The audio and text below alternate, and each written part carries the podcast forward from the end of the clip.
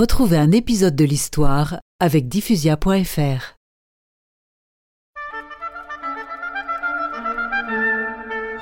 Dans le village, les pèlerinages se succèdent toujours plus beaux. Bannières richement brodées, costumes somptueux, sons des violons, des hautbois, carillons des cloches, et toujours plus de pèlerins.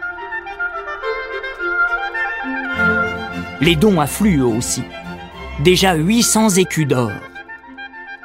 Nicolas Zic fait une demande à l'évêque de Vannes, monseigneur de Rosmadec. Monseigneur, célébrons à date fixe tous les ans la Sainte Apparition. Tu as raison, Yvon Nicolasic. Tous les 26 juillet, lendemain de sa première apparition, Sainte Anne sera fêtée à Kerana.